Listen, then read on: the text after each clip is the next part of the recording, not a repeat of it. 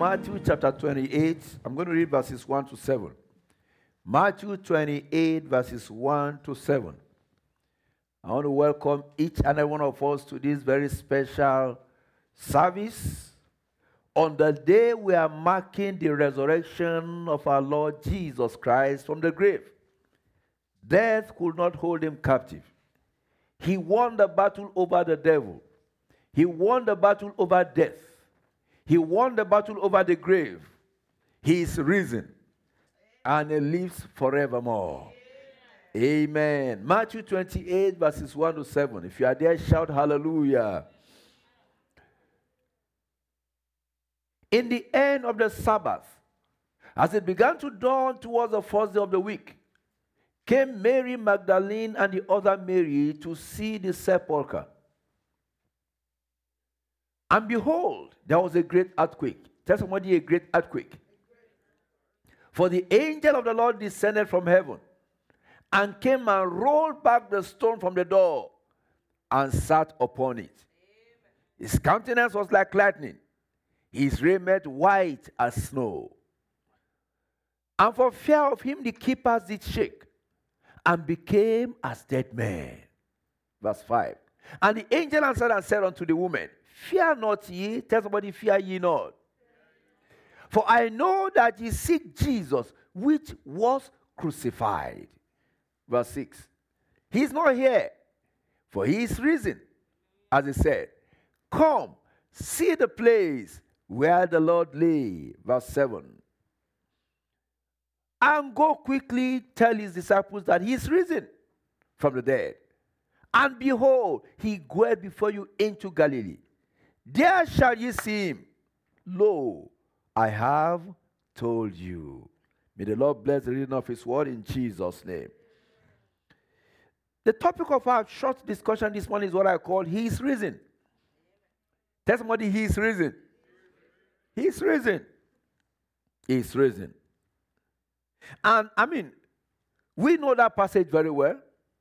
But the question I want to ask is what are the implications of the fact that he is risen? He is risen. What does it imply? There are lots of things that we can bring out from, from that passage or that statement. But the first thing, and I don't know, maybe it's the only thing we're going to discuss this morning. The first, the important point we need to take note of from the fact that he is risen is that number one, there is hope for Barabbas. What did I just say? There's hope for who? Who is Barabbas? Do you remember who Barabbas is? Who is he? The criminal that was released by Pilate. The criminal that, I mean, under normal circumstances, there was no escape route for him. And we're going to go into some details about him. But you see, the fact that Jesus is risen gave hope to that man called Barabbas. The name Barabbas means the son of a father or the son of a master. When you go to the scriptures, Barabbas was called a number of names I want us to look at this morning. Peradventure, you are looking at us, you are watching this morning, you, are, you, are, you just come across this message on the internet, and you are listening. There is a name you have been called, which might be similar to the name that Barabbas was called. There is a situation you are in, it might be similar to the situation that Barabbas was in. I want to tell you this morning there's hope in Jesus' name. The first name or the first introduction of Barabbas that we have is that he was a notable or notorious prisoner. He was what? A notorious prisoner, a notable prisoner. In Matthew 27, Matthew 27, verses 16 to 17. Matthew 27, 16 to 17. We are told they had then a notable prisoner called Barabbas. He was a notable prisoner. He was a notable prisoner. Pilate thought that because of the atrocities of Barabbas, that if he had said, Whom do you want, Barabbas or Jesus? That they will say, What? Ah, they will say, No, no, no, no, no. Barabbas, with all that we know about him, you want to release him? No, no, no, no. We prefer Jesus. Jesus offended no one. Did he offend anybody? No. The Bible says everywhere he went, he was doing what? He was doing good. So Pilate, you see, you see, we are logic. Logic fails in the things of God. Pilate was logically correct. When anybody thinks the way they should think, nobody in his right senses will prefer Barabbas to Jesus. Nobody. And so he was trying to work his way out. Indeed, I know we say so many things about Pilate, but Pilate did not want to kill Jesus. True or false? He did not. He looked for different routes. When he saw it was impossible, he did what? He washed his hand. Especially when his wife said, uh-huh, I had a dream, oh, because of that righteous man. I suffered many things in my dream. I have nothing to do with his death. Barabbas was a notable or notorious prisoner. There are a number of people in the Bible that were also noted for being notorious in their own spheres. In their own spheres.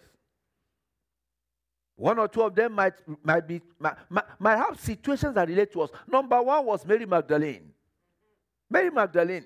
We are told in Luke chapter 8, verse 2. Luke chapter 8, verse 2. And, and certain women, I mean, a number of women that were helping in the ministry of Jesus, which had been healed of evil spirits and infirmities. Mary called Magdalene, out of whom went how many? Seven devils. Brethren, one devil is enough. Out of Mary Magdalene, we are told seven devils went out. But do you know, in spite of, I mean, how notorious Mary Magdalene was in the kingdom of darkness? She was eating with demons. In spite of all that, when Jesus came into her situation, she was transformed. She was changed. The devils were cast out.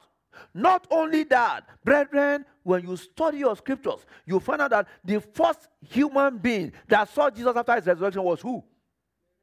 Mary Magdalene, this same Mary. In fact, when you, when you, when you read this account in the book of John, chapter 20, from verse 1 to, I mean, downwards, you will see that the disciples got there, they looked into the sepulchre, they saw the clothes that were there, they didn't see Jesus, they turned back and they did what? They went away. They went away. Mary was one that came and the angel said, He's risen. She went and told the disciples, I went to the grave. My master is no longer there. I don't know where they put his body. John and Peter ran to the grave. They looked inside. They saw the cloth. They saw everything. An angel told them the man is risen. They turned back and they left. What did Mary do? She stayed there. She stayed there. Say, I want to know where my Lord is. And that is why she was given that, uh, uh, would I call it a privilege? Of being the first human being to see Jesus after his resurrection. She had a notorious past, brethren. But she was privileged to be the first to see Jesus. In fact, the Bible tells us that when she saw him, she wanted to hold him. Jesus said, What? Don't touch me. I have not yet gone to my father. Where by the time he appeared to any other disciple, he had gone to the Father. He had taken his blood to the Holy of Holies. He had completed the sacrifice for which he died. What a privilege. And yet she had what I call a notorious past. What of Brother Zacchaeus? Zacchaeus. In Luke chapter 19, verse 2, the Bible says Zacchaeus was chief among the publicans and he was rich. Zacchaeus was a notorious tax collector. He was a sinner among sinners. Other sinners were crooked and not rich. This man was a sinner that was rich. So he truly exploited the people. But one day, tell somebody one day, one day Zacchaeus made up his mind that I must see Jesus. And he had this reputation. He was physically challenged. Amen. He was physically challenged. So it's either they trample upon him or he goes back home and says, Well, I tried, I couldn't see him. But he said, No way. I must see Jesus today. Somebody here will see Jesus today. Amen. He climbed onto a sycamore tree. And you know, Jesus saw his efforts. Jesus saw what he put in. And in verse 5, the Bible says, When Jesus came to that place, he looked up and saw him and said, Zacchaeus, make haste, come down, for today I must abide in thy house. For such a resurrection day as this, the Lord will abide in somebody's house in Jesus' name. Amen. When we get to verse 8, Zacchaeus made some pronouncements. One of the profound lessons of the New Testament, one of the teachings of the New Testament on restitution. He said, Lord, half of my goods I give to the poor. If I have taken anything from any man by false accusation, which he knew he had done, he said, I restore him fourfold. He made up his mind that from that day he will be a changed man. God has a word for any notorious criminal like Barabbas who is listening to this message. In Isaiah chapter 1, verses 18 to 20. Isaiah chapter 1, verses 18 to 20. The Lord said, Come now, let us reason together, said the Lord. Though your sins be as scarlet, they shall be as white as snow. Though they be red like crimson, they shall be as wool. If ye be willing and obedient, you shall eat the good of the land. But look at verse 20. If you refuse and rebel, you shall be devoured with the sword. For the mouth of the Lord has spoken. Barabbas should have been killed. But Jesus took his place.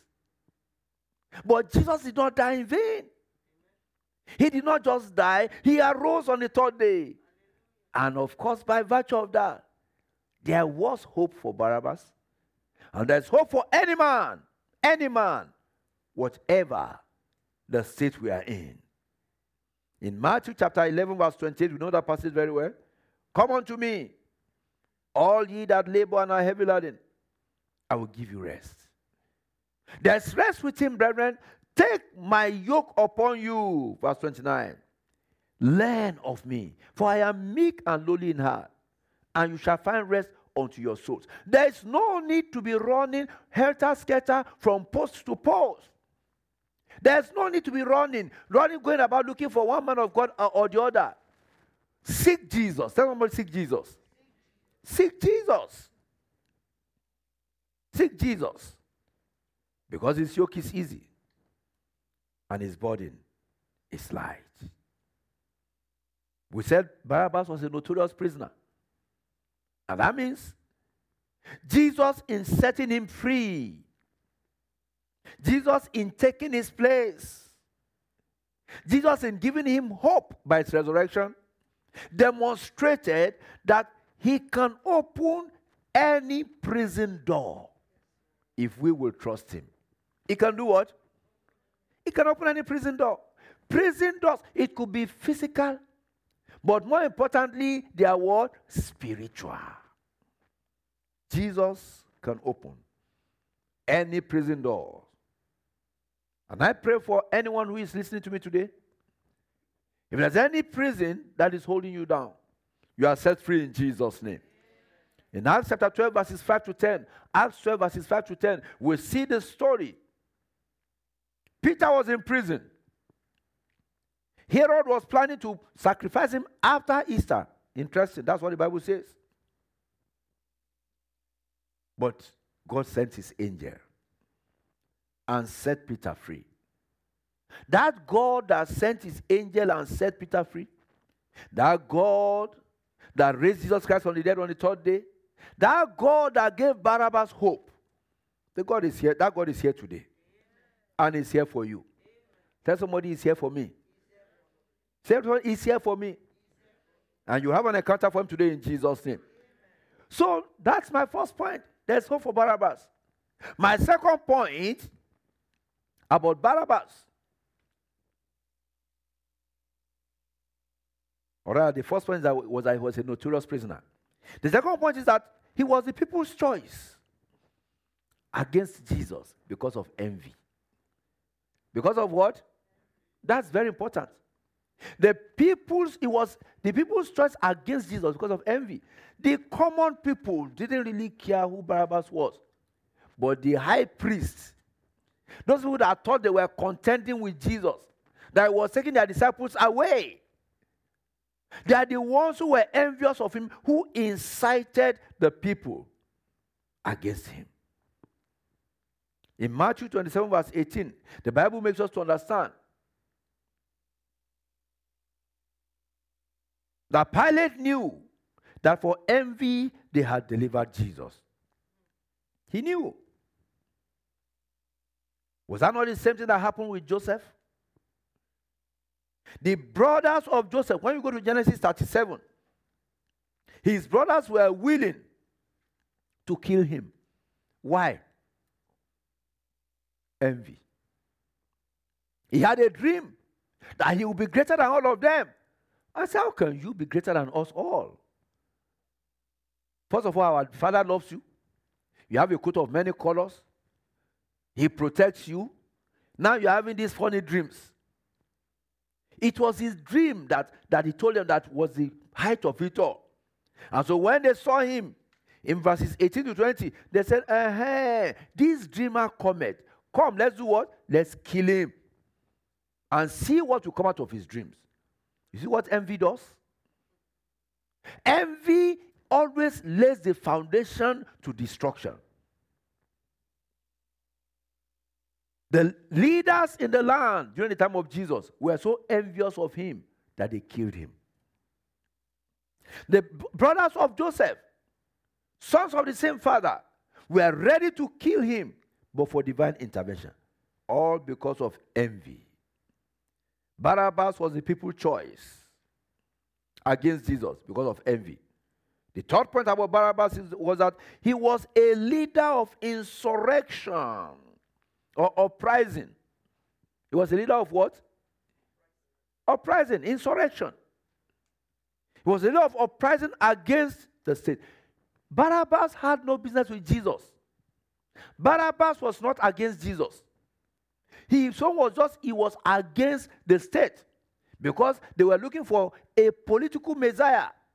And it was taking too long for them to see what they were expecting.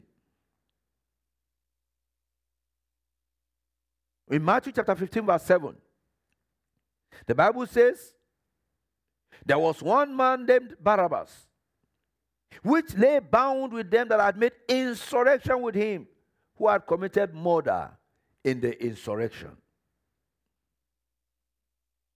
That's why when Jesus was on the cross, in Luke chapter 23, verse 34, he said, Father, forgive them, for they know not what they do.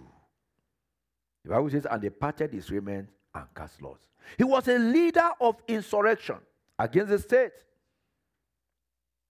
but he was forgiven on the cross. Just like a man we all know, a man by name Saul of Tarsus, when Stephen was killed, when Stephen was killed, we know how Stephen was eh, made a deacon when we look at Acts chapter 6. But when we go to Acts chapter 7, our time is fast spent. Acts chapter 7 from verse 57 to verse 60. After Stephen had preached before all, defending his stand in the Lord Jesus, and the Bible says they couldn't really challenge the Spirit of God that was operating in him. He got to a point that the Bible says they cried out with a loud voice. They stopped their ears. They ran upon him with one accord. Imagine that. The only place they could be united was when they were going to kill an innocent man. They cast him out of the city. They stoned him.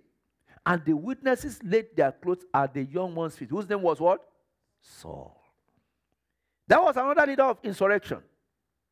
But God gave, gave him a second chance.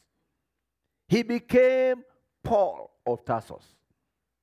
He wrote more than half of the New Testament. There's hope for Barabbas. There's hope for you. Whatever be your state or your situation today, I'm telling you, there is hope for you.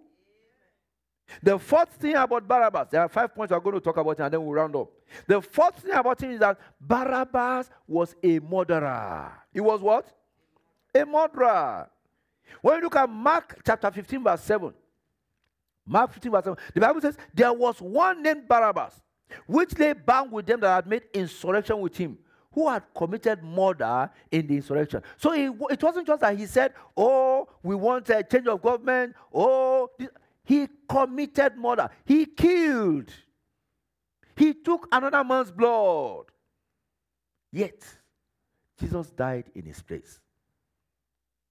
And hope was restored unto him. Is that not this case, the same case with uh, David? David, though a king beloved of God, in his moment of idleness,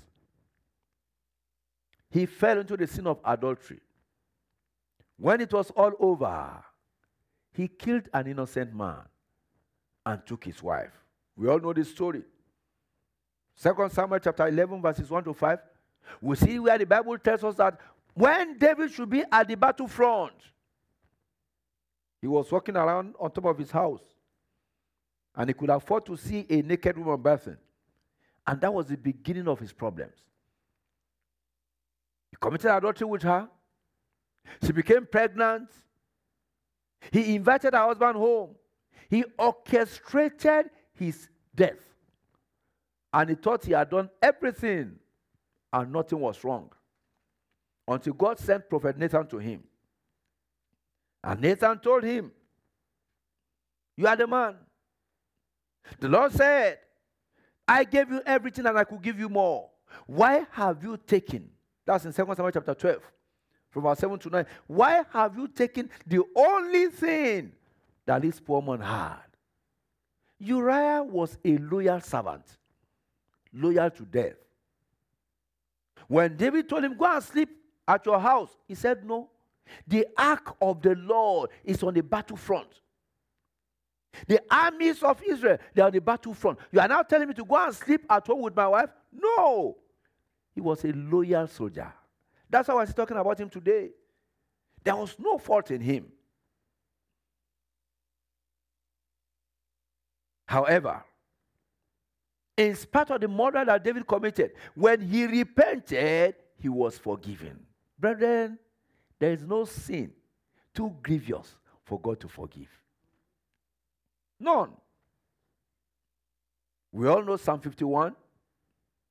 When Moses began to pray for mercy, against thee and thee only have I sinned, not against any man. He realized his state. God forgave him. His covenant with God was established. When you look at the history of the kings of Israel, every good king was always likened to David. Second Kings chapter 14, from verse 1 to 3. The Bible will tell us, oh, this man was like David. Oh, this man was not like David. Second Kings chapter 16, verse 2. Second Kings chapter 16, verse 2. Second Kings chapter 16. You see where the Bible is telling us that a man by name Ahaz reigned from the age of 20 in Jerusalem. He reigned for 16 years. But he did not do that which was right in the sight of the Lord his God, like David his father. You see, in spite of the, the, the, the, the adultery, the murder, and everything that David committed, even after he had been long gone, he was still a reference point for good kings in the land. So his goodness was recognized. The last thing about Barabbas was that he was a robber. He was what? He was a robber. He was a robber. John chapter 18, verse 40. John chapter 18, verse 40. Then cried they all again, saying, Not this man, but Barabbas. Now Barabbas was a robber. Do you see any likeness between Barabbas and yourself? Do you see a need to cry unto God and say, if you could give Barabbas a second chance, you can give me another chance? Do you see a need to cry to God this morning? I say, because He's risen. Not only was there hope for Barabbas, there's hope for you, and there's